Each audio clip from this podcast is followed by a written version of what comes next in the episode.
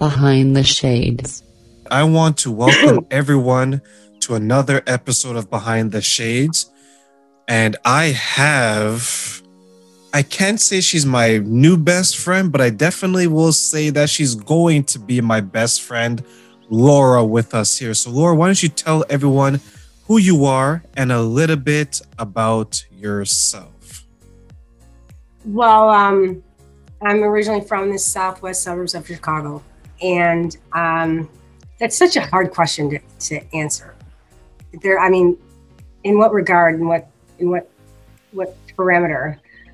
I grew up in the southwest suburbs of Chicago, and I went to college at Illinois State. I started there, and I earned my bachelor's degree in sociology. So kind of I would say a normal from the outside viewpoint, normal childhood. Inside the home, it was not great. I'll come back to that. So I continued on with Illinois State. I worked on a master's and finished it in sociology as well from Illinois State. And then I thought, well, okay, this is working out pretty well. So I continued on, went to Purdue, and I earned my doctorate in child development and family studies.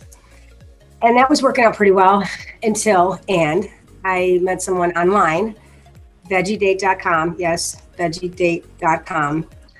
I met a gentleman who's in the military, and he was in Bosnia at the time, working towards the peacekeeping effort there. This was back in, I won't date myself. We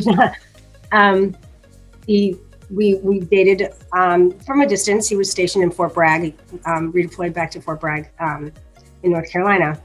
And we got married and moved over to Germany. And I lived there for 8 years. While I was finishing up my dissertation, my last year there, I knew I couldn't write for 8 hours a day, so I decided to start a second master's before I finished my doctorate. So I finished a second master's. I finished my doctorate while I was finishing up my second master's in counseling and personal services for 8 years, which was phenomenal. I would not give it up for anything. It was a beautiful time. The opportunity was nothing that I could ever ask for, and it was also the worst time of my life. So had a son, moved back to the States in 2009, and long story short, things spiraled out of control pretty bad. I ended up homeless about 4 years ago. I'm going on 5 years now, and it was the darkest, deepest, worst time of my life. And today it's not that way at all. Today is heavenly.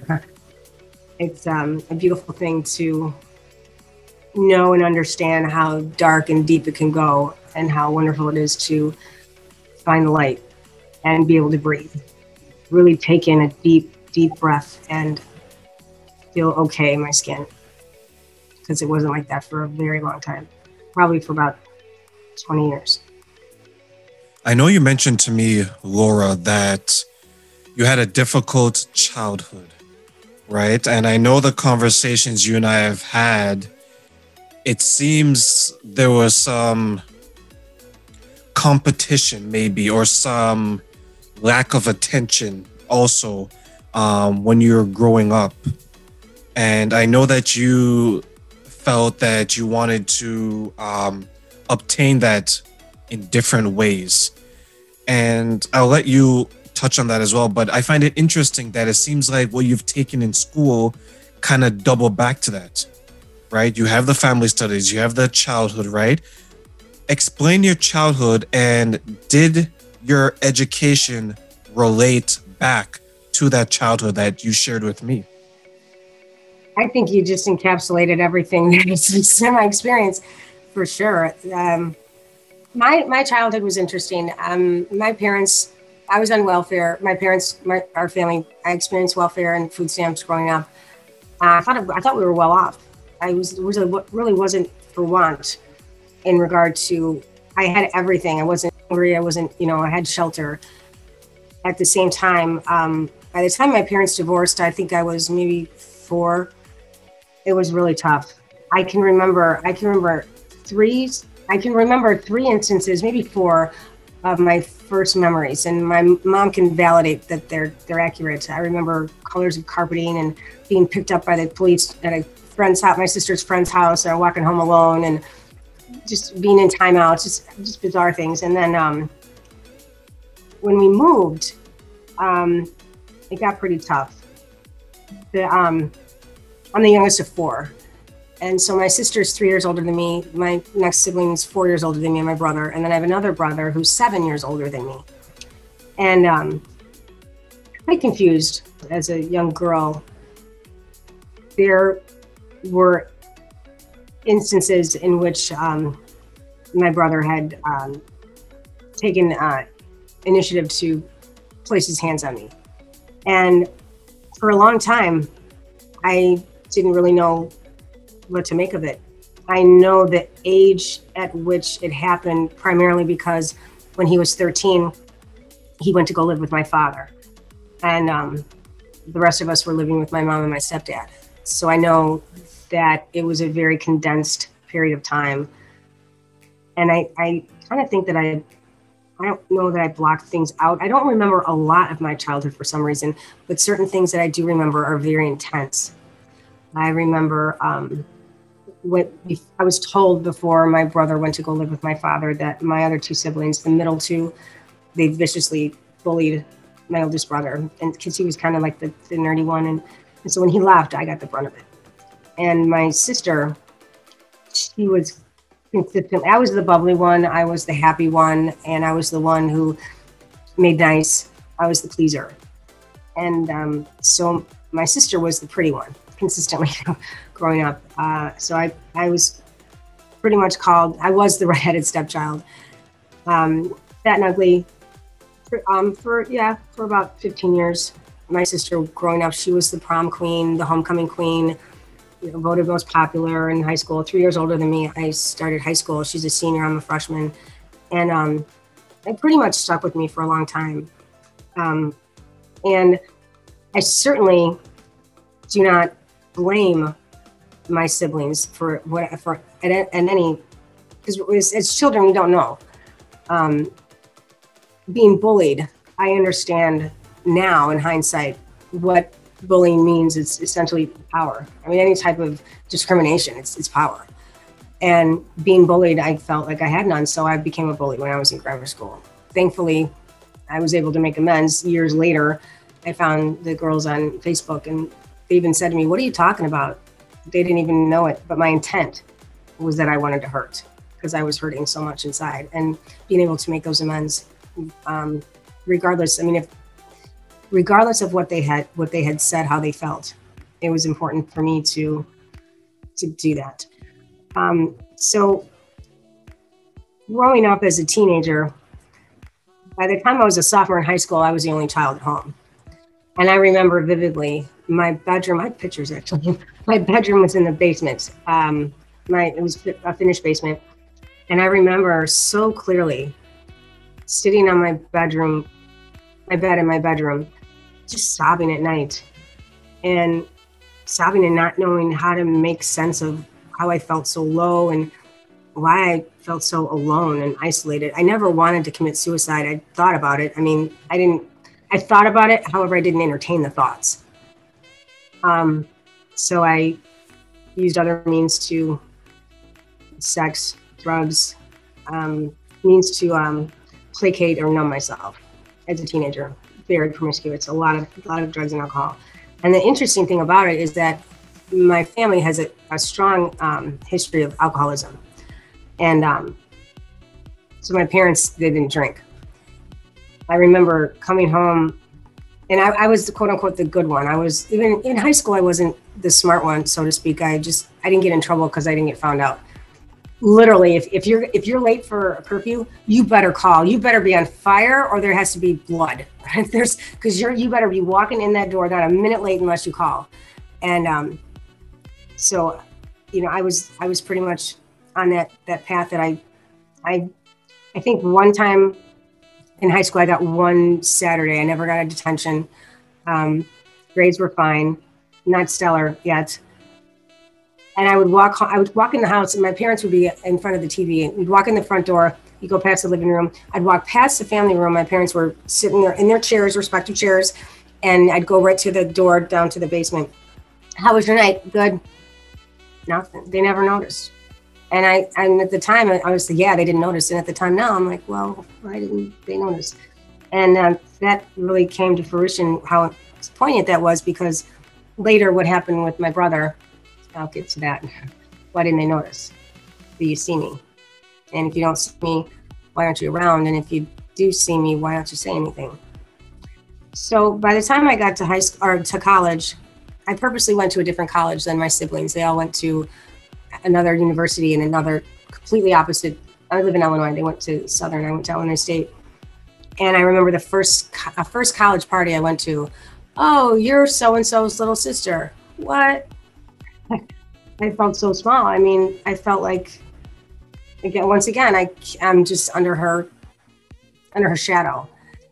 And that's when, and I did the whole Thursday, Friday, Saturday, party, and after hours, and then that started to dwindle by, I'd say by second semester, third semester, it started to decrease in number of parties, not just frequency, but also duration. So I'd go from like Thursday, Friday, Saturday, party, then after hours, and then Friday, Saturday, and then Saturday, and then not just party, and then after hours would just be one, and then it was nothing. I started to get seriously addicted to school. I mean, I was good at it. And that's the way I could finally be seen in my family. That's the way I stood out. So graduating with honors and a scholarship, staying at Illinois State for my master's, assistantship, which is like a scholarship, my tuition's paid. And then, well, what else am I gonna do? And there's nothing less than a 4.0. You just don't, it's just not gonna happen because it's how I'm recognized. So I wasn't addicted to alcohol yet. I wasn't addicted to food yet. I was addicted to school because I was good at it. And it's another addiction. I just needed and wanted to be seen. I remember when I was taking a statistics class and I earned a 98. And I walked in the professor's office hours and I said, what did I do wrong? He said, Laura, you got a 98, give it up. It wasn't good enough. And, throughout that time I was dating. I'm a serial monogamist, so I had long-term relationships. And I have a commitment issue. I just don't give up. That's my commitment issue. So I'm dedicated to school. I don't give up. I know friends. I give myself, by this time I'm at Purdue and I'm working on my doctorate because there's nowhere else to go. I don't know what I'm going to do with my life. Oh, I'll just stay in school. I'm delaying my adolescence because I'm afraid to grow up. I'll just stay in school. Wow. Thinking at that time that that's all I knew what to do. And so my first semester at Purdue was so intense. I think I lost maybe 20, 30 pounds because it was so much. There was no way I could ever, I had to have some control essentially. And so food was my control. Not feeling as if I had any power. And I did have power over one thing. Let me ask you a question. As you mentioned that, I'm going to ask you a question, then I have a follow-up on right after. When it came to school, were your other siblings, were they able to perform as well as you in school?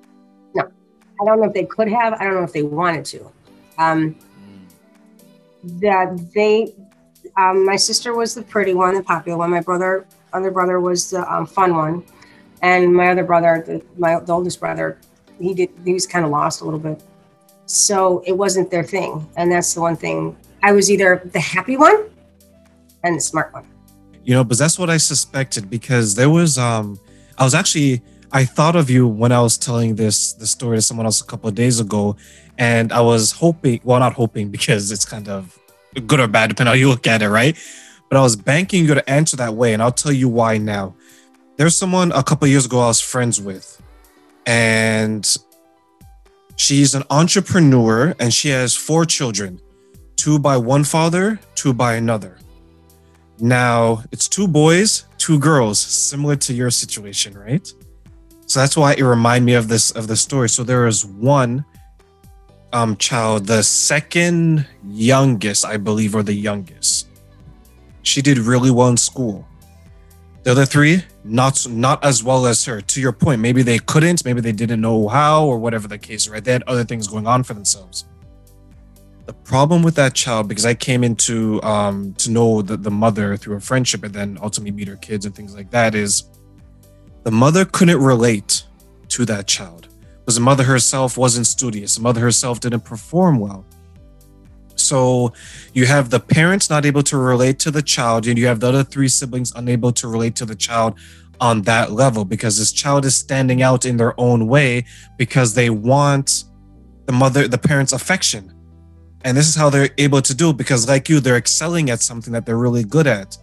So I'll speak to her about this child, about the daughter, and she would say, I can't relate to her.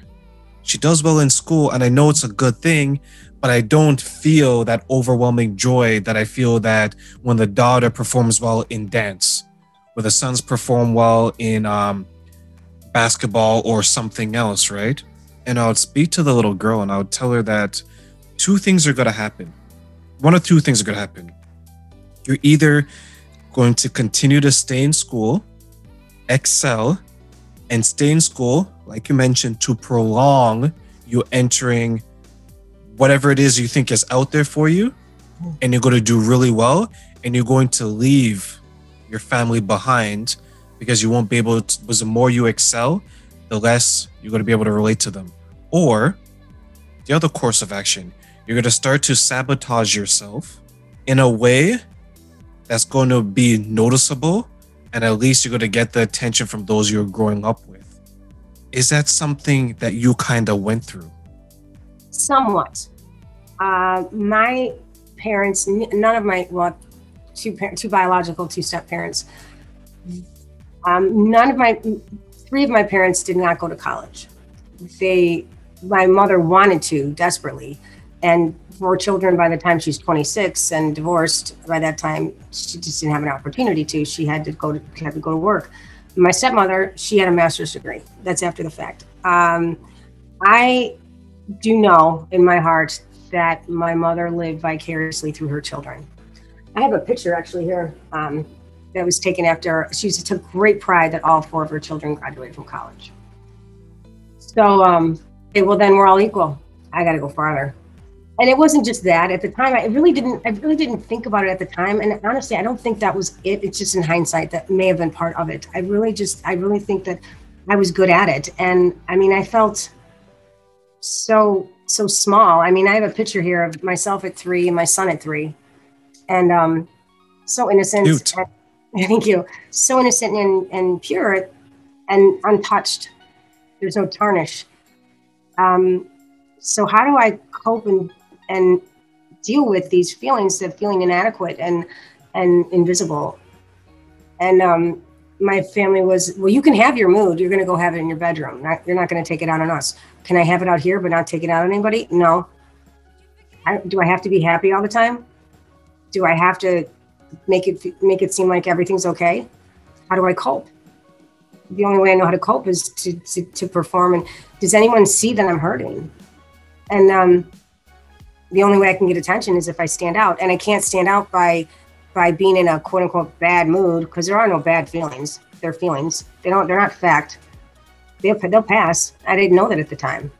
I remember as a child, I told my stepmother, I think I was 8, I told her, sometimes I feel so deeply it scares me. And I didn't know at the time that that's okay, that I will survive. It's who's going to sit there with me and say, this will pass. You're not going to die. I didn't know any different. So did you want someone to sit there with you at that point? Yeah. Oh yeah, definitely. I remember, for sure. Yeah. I mean, I remember telling my mom, you know, Joe's pulling my hair. He's hurting me. My Jenny, she's calling me fat and ugly. And she's saying these things. Well, I wasn't there. I can't do anything about it. Okay. How do I make sense of that? I wanted an advocate. Interestingly enough, when I was in Germany, one of the best jobs I ever had was a family advocate, family advocacy manager for all of Europe. How was that? Were you able to use your personal experience to motivate you through that? To a certain extent. Now, fast forward 20 years. The last 4 years when I was in Germany, this was from 2005 to 2009.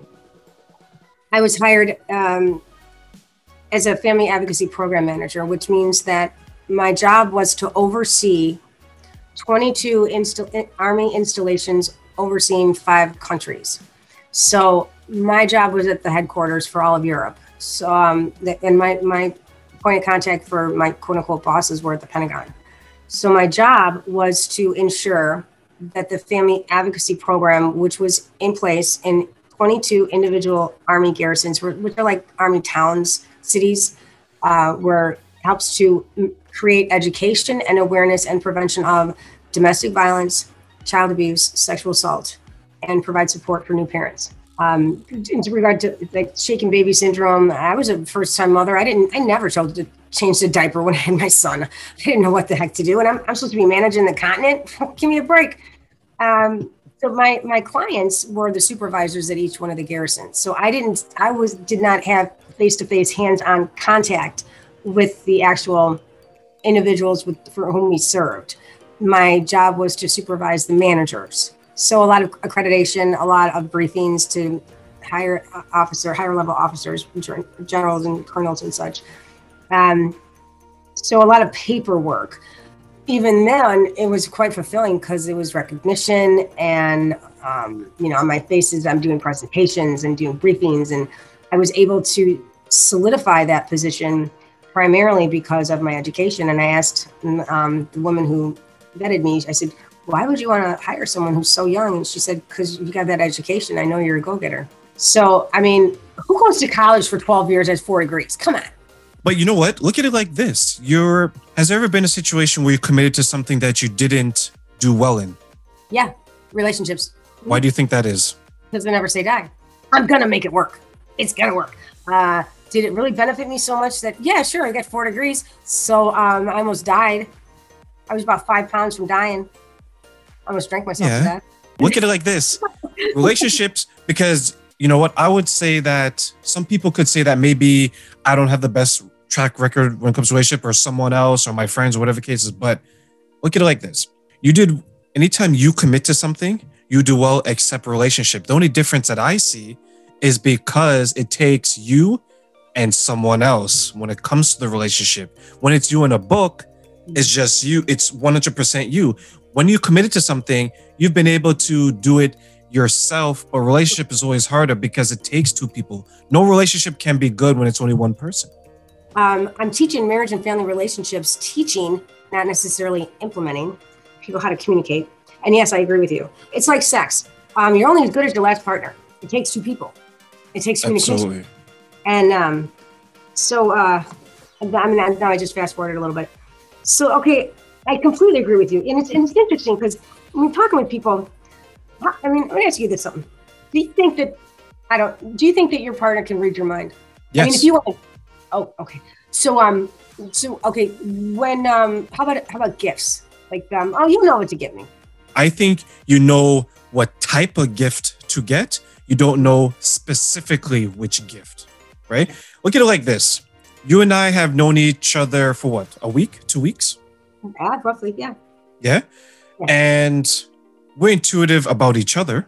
Would you agree? Mm-hmm. Okay. Definitely. So you can make an argument that we can read each other's mind. Yeah.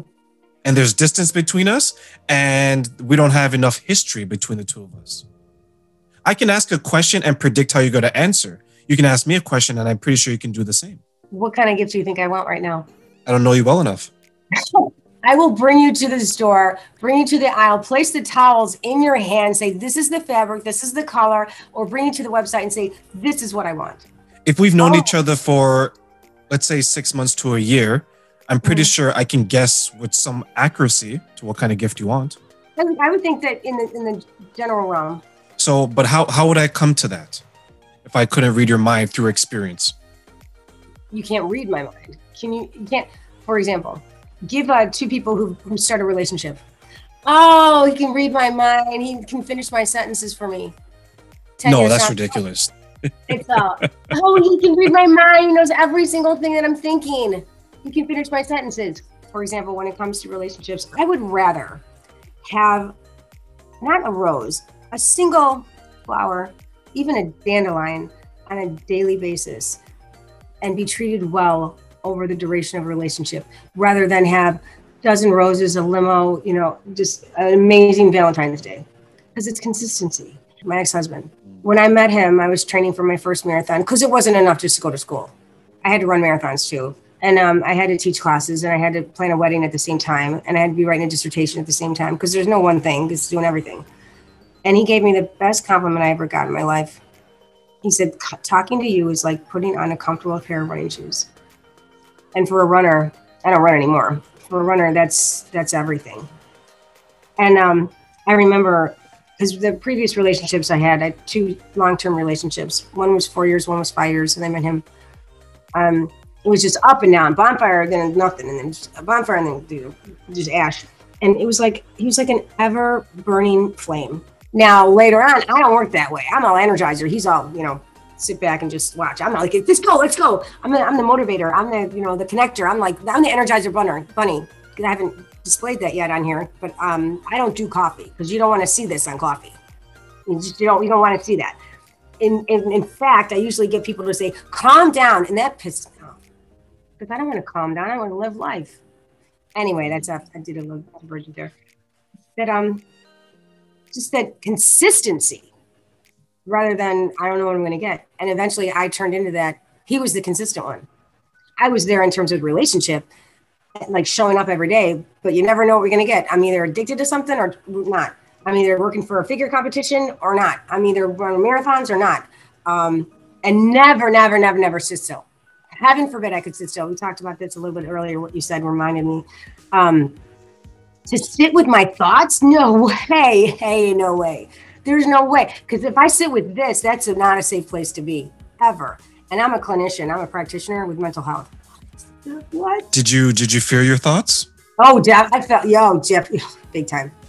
Why? Because then I would start thinking.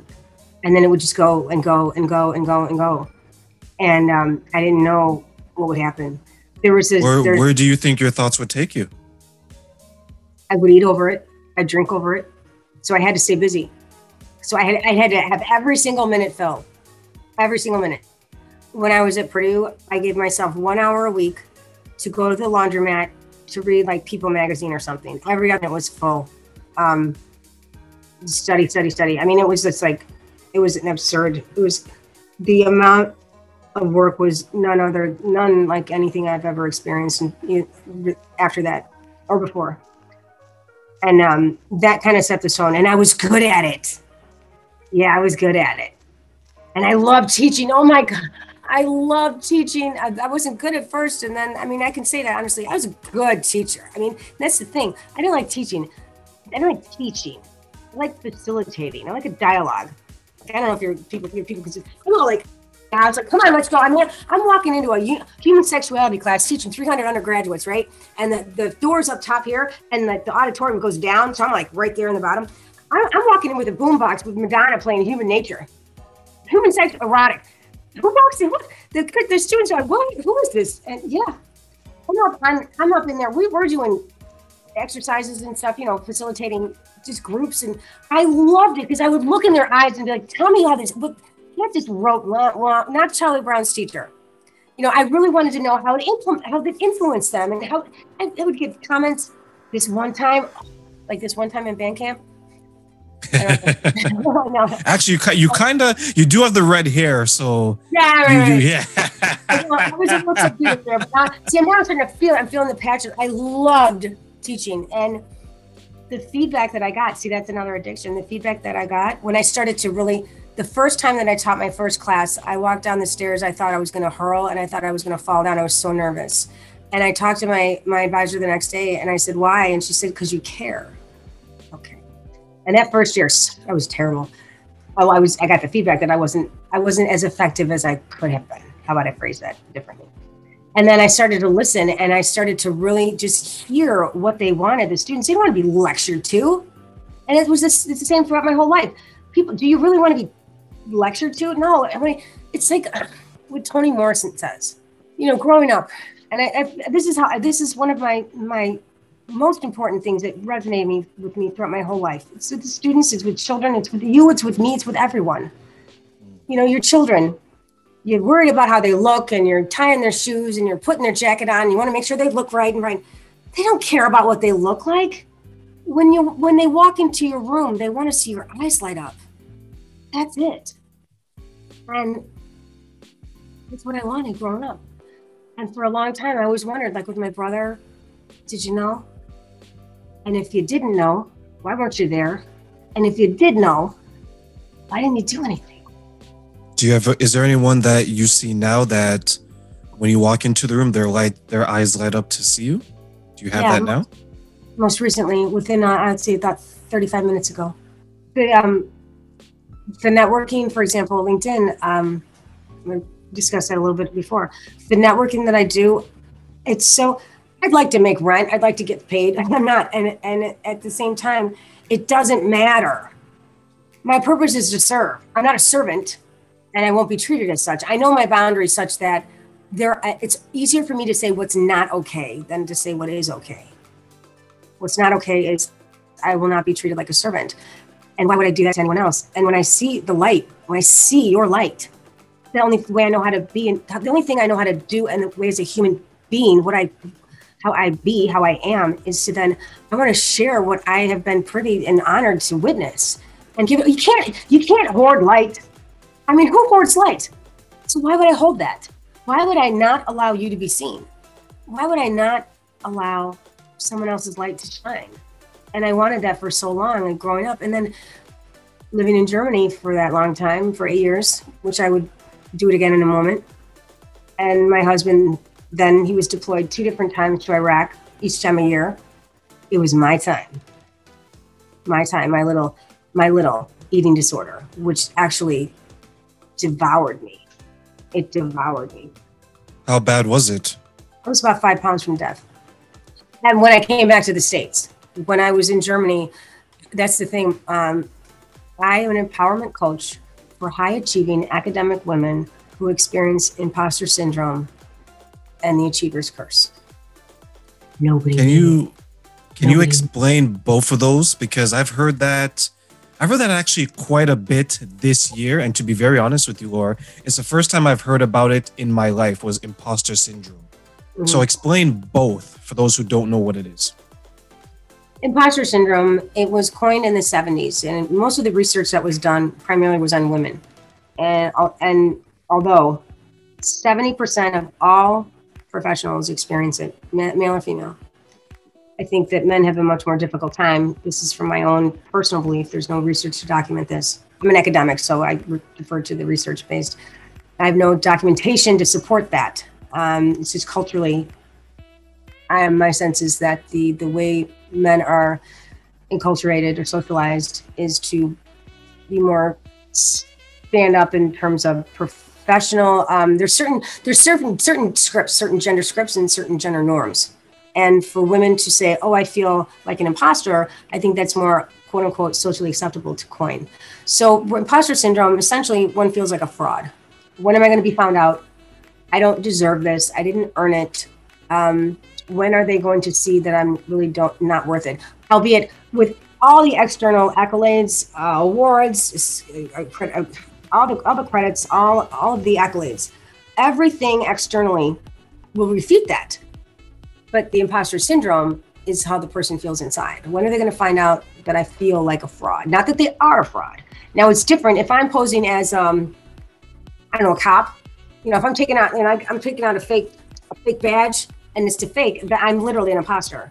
But the imposter syndrome means that they feel like a fraud, even though all the external degrees, whatever, promotions, positions, would refute that. So I recently, actually, within the last few weeks, months, came to realize, and I don't consider myself, I feel like I'm 24. I'm not, but I feel like it. I feel it's like a spring chicken. And at the same time, the achiever's curse is that I need to continue to obtain another certification, another degree, another promotion in order to feel full. Because there's a moment where it's like, yeah, I got it. And then there's, oh, wow, okay. And then I feel like an imposter. Like, I didn't deserve that. Why? So then there's this, it's like a cycle. It's a vicious cycle. It's like, it's an addiction. And like, It's literally, it doesn't matter what form it takes. I don't care if it's food, sex, gambling, drugs, shopping, money, whatever it is. It's all the same. So addiction to wanting to be seen, that external validation, that is my addiction. It lasts for a moment. Yeah. And then when am I going to be seen again? And the imposter, like, if I'm not, because there was a moment where I was all like, how can I be seen? Where are they? And in fact, the thing about it is, I thought it was all imposter syndrome. And it's like, even the last few days, I'm like, is it just that? Because I question myself on it, because I question my questions, which is sick and like weird, but it's not. Crazy people don't ask if they're crazy. And I can say that as a mental health practitioner, I can say that. They don't ask if they're crazy. I want to speak to those women, the men out there, they're new in their, even if they're not necessarily new in their career, it's like, how much do you want it? What is your passion? And I don't mean just a job or a career or a vocation. I mean your passion. What's your avocation? What would you do where you wouldn't get paid, like me right now? What would you do? I get up and I'm at my desk and I'm loving this. And I'm putting people together. Why do I do that?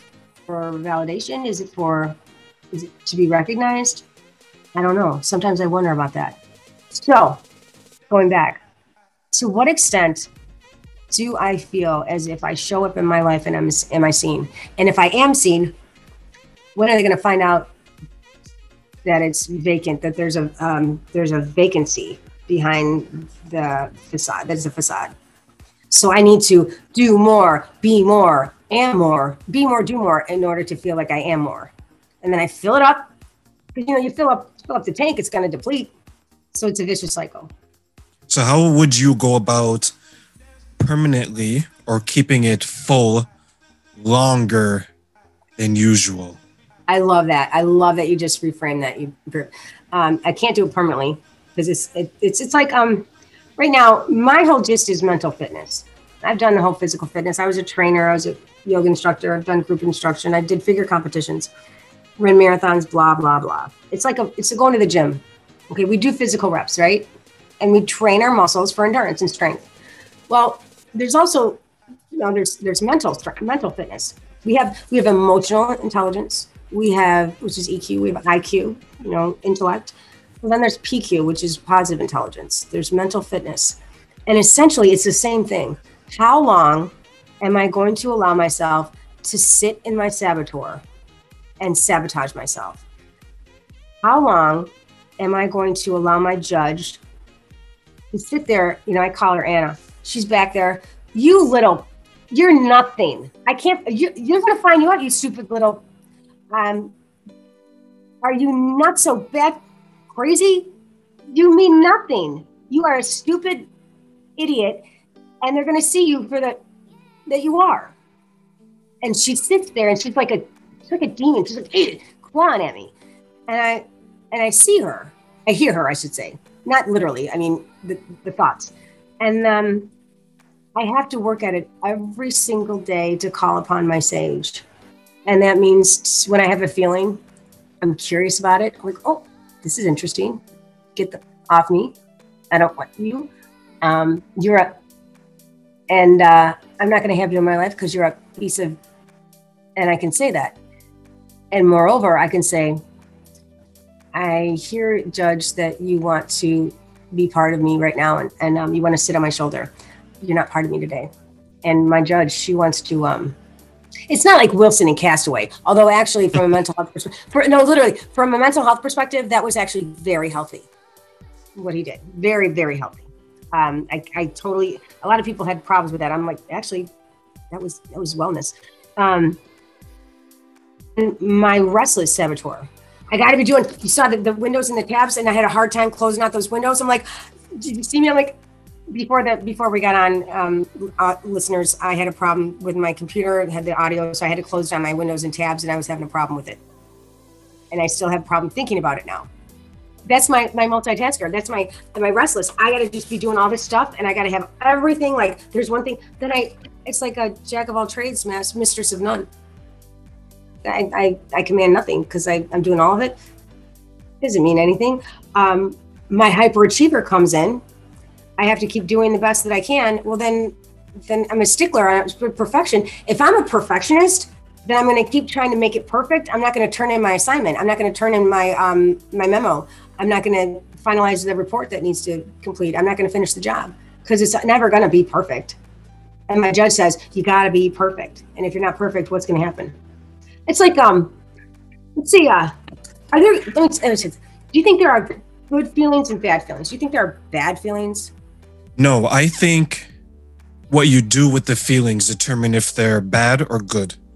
If they're, let me ask you this.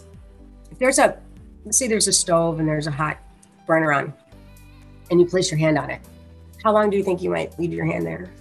Couple of seconds, not much, because you'll feel, your body would indicate to you it is hot, remove your hand. Exactly. We need those quote unquote, we label them bad. They're not bad, they're necessary. If there's, let's say there's a cup of liquid there and it's on the counter and you drink it. Is it necessary for you to know and have this sense of taste? If it's poison, you need that. It's not a bad feeling. We need that to protect ourselves. The quote unquote problem is that we get stuck in those negative quote unquote feelings and we sabotage ourselves by staying there. So evolutionarily, matter of fact, is that we thrive on protecting ourselves from danger. It's a lot safer for us to have those hypervigilant, think about it evolutionary wise. We need those hypervigilant, protective feelings, those protective ways of being to protect ourselves. So they get overwrought, they get hyper-utilized. And it's a lot safer to be hypervigilant than to see the butterfly, to protect our species. In our current day, how effective is it, those ways of coping as when we're children? They're functional, they serve us well. Me being a pleaser, I'm gonna be nice, and I'm gonna do well, and I'm gonna take care of everybody. That serves me as a child. As an adult, I keep giving so much to other people, I have nothing left for me. And more, I get pissed off when people don't reciprocate. Do you think that's where affirmations come in? And I'll give you an example. We're going through this. If I were to say, Laura, let's be friends after this. That's a form of affirmation. How would that make you feel? I don't know if that's so much an affirmation. I would say there's a time and place for business as opposed to friendship. An affirmation, you are enough. It's not you're good enough. It's not you're smart enough. It's not you're pretty enough. It's not you're handsome enough. It's not you're buff enough, whatever it is. It doesn't have to be whatever it is enough. You are enough. There doesn't have to be a caveat on it. So you'd want something that's more specific to that moment versus something that goes into the future. No. Well, yeah. It's hold the space for me in the moment. And in addition to that, it doesn't have to be qualified, meaning that I am enough. It doesn't mean that I'm rich enough, I'm smart enough, I'm pretty enough. Those are all qualifiers. Just my being, I am enough. Me as a being, human being, I'm enough. And that's hard. That's really hard. I mean, who's interviewed you? When's the last time you were interviewed?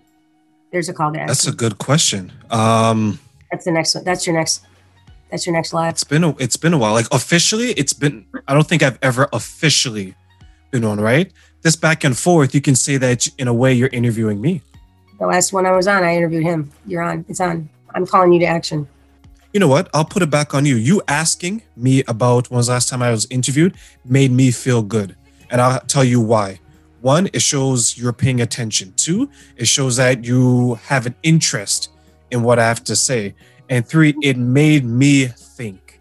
A lot of us don't have that back and forth anymore, right? Like how difficult is it these days to say, hello, Laura, and just keep walking. Many of us don't even say hi, let alone have the back and forth intellectual and sometimes comedic banter like we're having between the two of us. I got to be honest, when we first started, Laura, tell me about yourself. I felt quite uncomfortable. I mean, I knew kind of what to expect. I've been on podcasts before, not a lot, I'm kind of new to this whole deal, and I'm not. It takes. I mean, I'm way out there, extrovert. I'm way out there. I'm like Tasmanian devil, not crazy. I'm quite an extrovert with a lot of energy. And for me to sit here and to just talk about myself, I want to have a dialogue. I mean, it's to do a monologue. It's one. That's not how I roll. No, I don't want monologues. That's why what we're doing right now is perfect. This feels much more comfortable. Yeah, I always give the example. It's like two friends having a conversation over dinner. Oh my God. Like the last 2 weeks, oh my word. These women have been a place in my life. It's been like freaking serendipitous. I said that word before. It's been nuts how the things have been happening.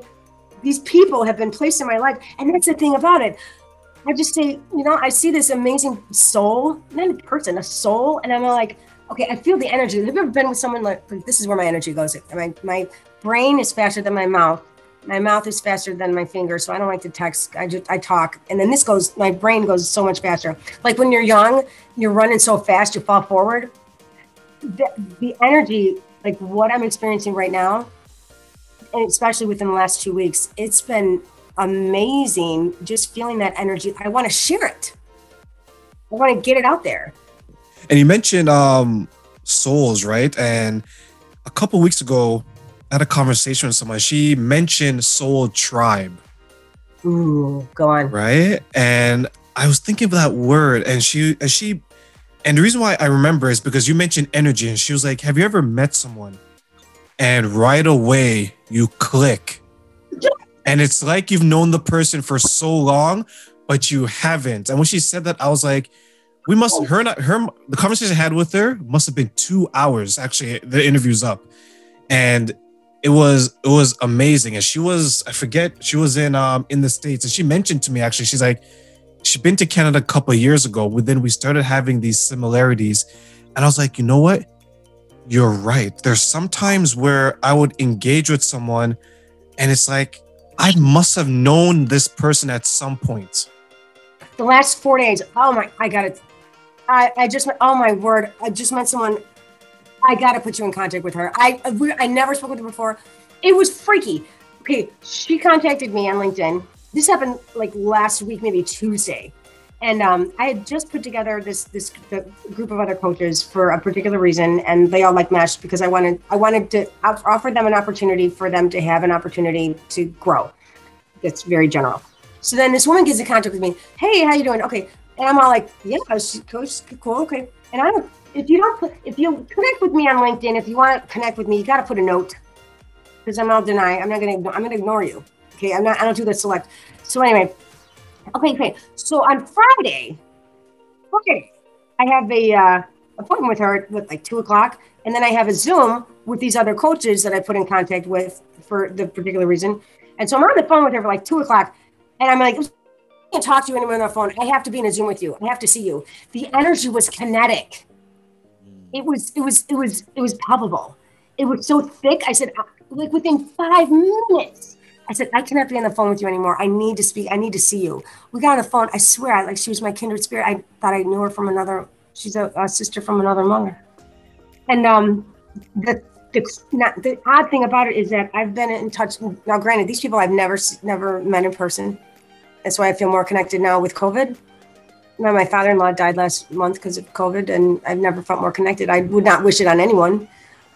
So there's, you can't say it's right or wrong, good or bad. It just is. And I met another woman in the fall. Now, I'll make this relevant. And she and I have only communicated on Marco Polo. It's an app. I don't know if you're familiar with it. It's you can't interrupt each other, which is great because that's one of my downfalls. It's an issue for me. I'm working on that. Is interrupting people. So because I'm so excited, I want to share my stuff because it's all about me. It's not. And so we're on this other woman. We're on Marco Polo. And so I told the woman with whom I connected with on Friday that I had a Zoom and I have to adhere to this appointment. And she said, that's no problem. I have an appointment at 4:30 with somebody else. Okay, great. So this woman who I connected with on Friday, she gets on the Zoom for half an hour because I wanted to connect her with the people that I put out there to connect with Down Under. I wanted her to be part of it. And she said, yeah. She gets off the phone with me or off the Zoom with me. She gets on the Zoom with this other group. Then she gets off of it and gets on with a person that she had the appointment with. Later that night, I find out from my friend who I did the Marco Polo with from the fall, she was the one who this new woman had the appointment with. Wow. I was freaking out. I didn't even know it. And I'm all like, I was like, what? I mean, okay, so I meet this, I have a friend that I've only communicated with on Marco Polo since like the summer, fall. She and I have been communicating back and forth. I meet this woman, another woman last week on LinkedIn. I have an appointment with her on Zoom Friday. I tell her about the program that I'd like to introduce her to. She's like, she's down with it, yeah. She gets on the Zoom with us. She commits to her 4:30 appointment. She's gotta go, gotta bounce. She gets off with that. I then later in the evening contact my friend on Marco Polo saying, I have this woman I think I met. I think you'd really be, I think you guys would match really well together. She's amazing. Later that evening, my friend from the fall, Marco Polo, she Marco Polo's me back. She says, the woman you're talking about is the one I had the appointment with at 4:30. It's just, I think that's why it's serendipitous. And that's what connection is. It's like, that's what networking is. It shouldn't be, I don't like to shit on anybody. It doesn't have to be a struggle. No, it doesn't. Not at all. And it's not about me. That's why it's hard to come on a podcast and say, you know, give me my stuff, because it's not, for me, it's not about that. It's like, if I ask, it's like a job interview or a networking, like a virtual job fair. If I go in there with the mentality of, oh, are they going to like me? Or I got to make sure I present myself well. Ask them about them. Everybody likes to talk about themselves. I mean, well, sometimes not me. You know, if you ask about them, it doesn't have to be about you. Those are the best listeners. I mean, think about, do you hear me? People just want to talk about themselves. And that's why I want to hear your story. Do you think you're going to enjoy my story? It's not about if I enjoy it or not. As long as it's enough, right? Well, it's enough. That's perfect. It's perfect. You are epic. What's your dash? When you say dash, what's dash? There's a date that we're born. There's a date that we go. What's April 4th is the day that I was born. It's the dash between the years. Those are two. I read of a man that stood to speak at the funeral of a friend. He referred to 2 dates on a tombstone. One beginning, one end. One day born, one day gone. Filled up with happiness and tears. Now I know what matters most is the dash between the years. That line represents the time that we spent with life on this earth. And only those who love us know what that little life is worth, what that little line is worth. One day gone, one day born. Fill it up with happiness and tears. Now I know what matters most is the dash between the years. Oh, you got to send me that. I like that one. I like that one. So what's your dash? It's not about the cars I drove. It's not about the house I owned. It's not about the money in the bank. What matters most is that I made a difference in the life of a child.